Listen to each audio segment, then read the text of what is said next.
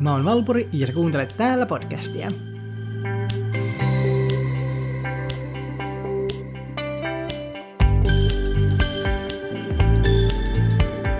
Olen tehnyt Patreon-tilin, jonka kautta voi tukea podcastin tekoa erikokoisilla lahjoituksilla 3 eurosta 15 euroon asti. Linkki Patreoniin löytyy jakson kuvauksesta. Heti alkuun varoitus, että mä käsittelen tässä jaksossa mm, seksuaalisia kohtaamisia sekä seksuaalista väkivaltaa. Jos nämä aiheet ovat sulle liikaa, niin skippaa vaan tää jakso. Sukupuolijoustavat jumalat. Mä törmäsin tähän aiheeseen katsellessani juttuja podia varten ja yllätyin siitä, kuinka monessa kulttuurissa on jumalia, puolijumalia, sankareita ja muita mytologisia olentoja, joilla on sekä miehisiä että naisellisia piirteitä. Ihan ekaksi me otetaan katsaus hindu-mytologiaan. Vishnu on hindulaisuuden jumaluuden kolmiopin rakkautta ja elämää ylläpitävä jumala. Häntä kuvataan tumman sinisenä, tumman harmaana tai mustaihoisena sekä hyvin pukeutuneena korullisena miehenä – Yleensä hänellä on neljä kättä, ja hänen tunnuksensa ovat kiekon muotoinen chakra ja kotilo. Hindulaisuuden mukaan Vishna on ilmestynyt erilaisissa muodoissa tai avatareissa. Yksi näistä oli Mohini, joka on lumoamisen jumalatar. Jos mä ymmärsin oikein, niin hänen juttunsa oli huijata ja hurmata jokainen, kenet hän tapasi. Ensimmäisessä lähteessä kerrottiin, kuinka Mohini vietteli Shivan, joka on yksi voimakkaimmista jumalista, jolla on kyky luoda ja tuhota saavuttaakseen maailmankaikkeuden hengellisen uudistumisen ja tasapainon. Ja tämä viettely johti Shaasta tai Ajapa Jumalan syntymiseen. Eri tarinat tästä syntymästä oli kyllä aika villejä, ne on muodostunut eri alueilta ja niitä on kuusi tai seitsemän. Useissa niissä Shiva vain nähtyään Mohinin tai koskettuaan tätä vuodatti siemenensä maahan, josta muodostuu kulta ja hopea, jumalolento tai lingas, Shivan symboli. Aika erilaisia tuloksia, jos multa kysytään. Erittäin outona mä pidin kertomusta, jossa vain vilausmohinista sai tämän horndogin tulemaan. Hänen siemenensä kerättiin ja kaadettiin jonkun Anjanan korvaan, joka sitten synnytti Hanumanin, Shivan toisen avatarin. Joissain tarinoissa Shivan vaimo Parvati oli vieressä, kun tämä lumoutuu mohinista – Yhdessä tarinassa Shiva lähtee vaimonsa vierestä jahtaamaan mohinia ja raiskaa tämän. Yhdessä harvinaisessa tapauksessa kuvaillaan jopa selkeää homoseksuaalista seksiä. Telugun tekstissä, kun Shiva on rakastelemassa Mohini Vishnun kanssa, jälkimmäinen palautui alkuperäiseen muotoonsa, mutta rakastelu jatkui siltikin.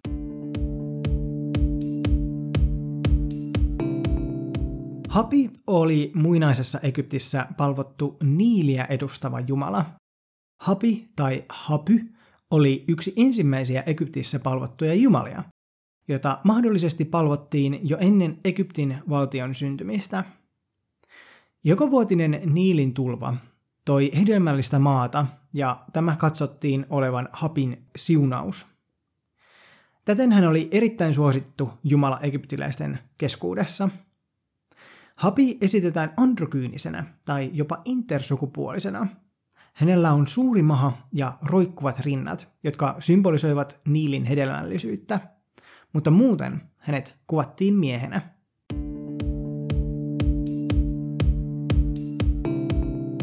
Meidän seuraava jumalamme on Mesopotamian tärkein jumalatar, Ishtar – Ishtaria pidettiin sodan ja taistelun jumalattarena, mutta ennen kaikkea hän oli naiseuden ja hedelmällisyyden jumalatar. Hänet yhdistettiin Venusplaneettaan ja kaikista tunnetuimmat symbolit olivat kahdeksan sakarainen tähti sekä leijona. Häntä palvottiin Sumerissa jo 4000 vuotta ennen ajanlaskun alkua, mutta hän nousi tärkeimmäksi jumalattareksi vasta melkein 2000 vuoden jälkeen. Istariin jopa viitataan hebrealaisessa raamatussa, sekä hänen uskotaan vaikuttaneen kreikkalaisen jumalattaren Afroditten kehitykseen.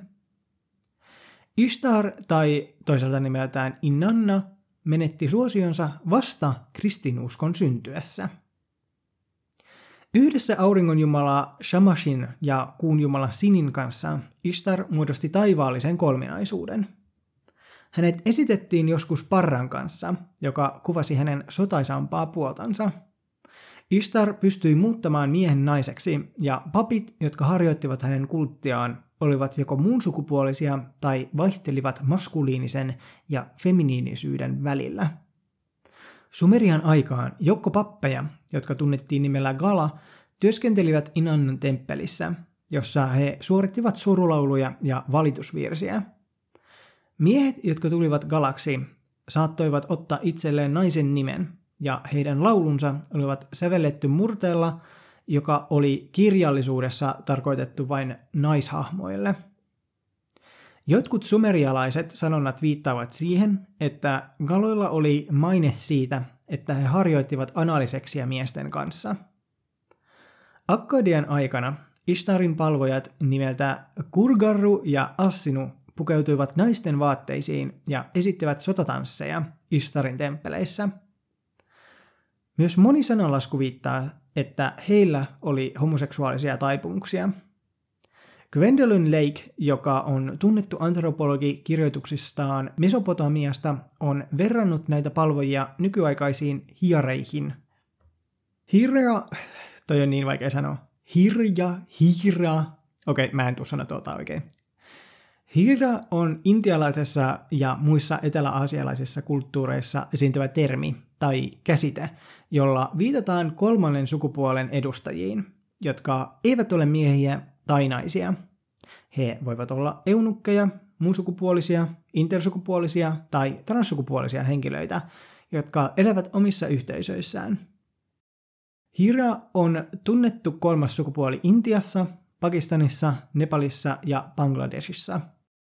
Jos me pysytään vielä Mesopotamian alueella, sumerilaisten luomiskertomuksessa, joka ajoittuu noin 2000 vuotta ennen ajanlaskun aikaa, listaa Jumalatar Ninmahin luoneen jokon fyysisesti erilaisia ihmisiä.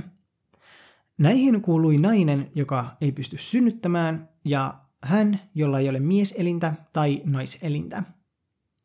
Enki, joka oli ylijumala, hyväksyy nämä ihmiset ja osoitti heidän roolinsa yhteiskunnassa. Nadituiksi, eli papittariksi, ja girsekuksi, eli kuninkaan palvelijoiksi.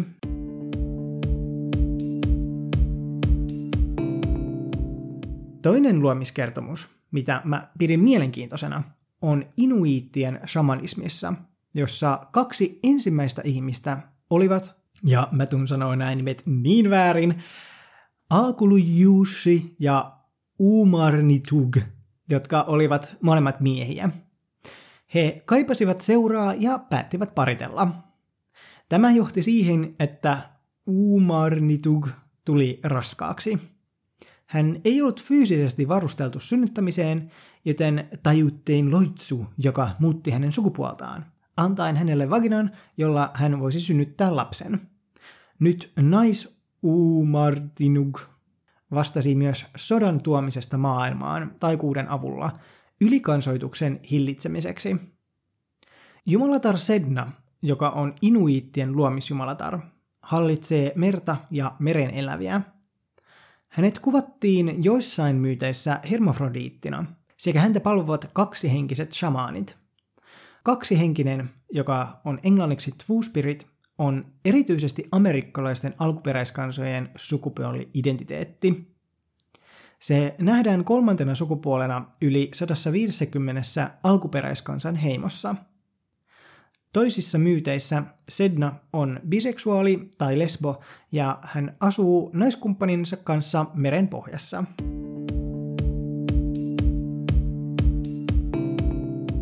Jopa Zeus, antiikin Kreikan ylijumala, otti kerran naisen muodon itselleen.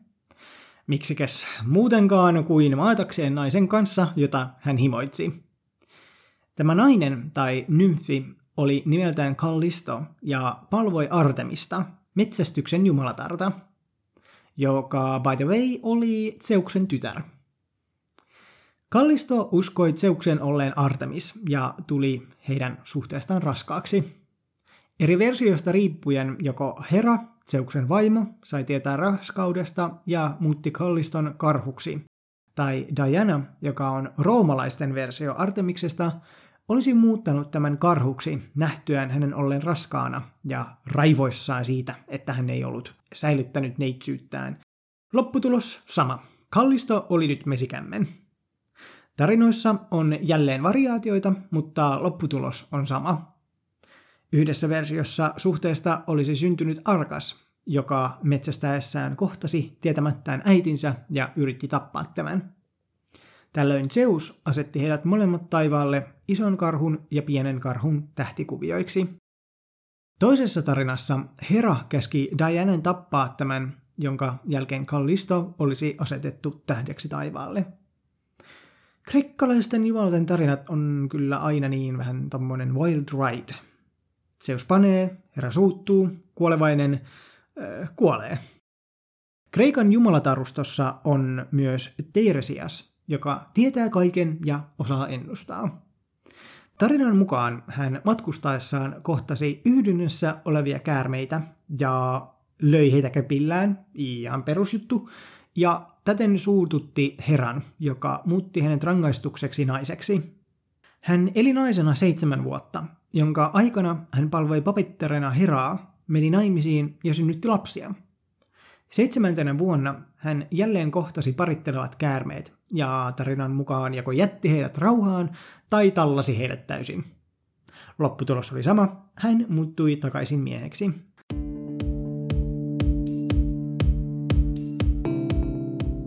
Dahomeon mytologiassa, joka on Afrikasta päin, luomajumala on Mavu Lisa.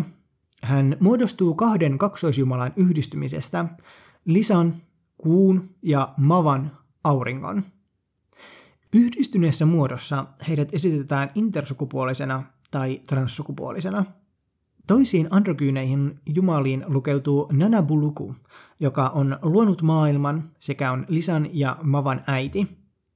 Jotkut uskovat Nanabulukun olevan mies ja nainen. Kanan Akan ihmisillä oli joukko jumalia, joissa on personifikaatioita taivan tähdistä ja planeetoista. Nämä personifikaatiot manifestoituivat androgyyneinä tai transsukupuolisina jumalolentoina. Näihin lukeutuivat Abrao eli Jupiter, Aku eli Merkurius ja Avo eli Kuu.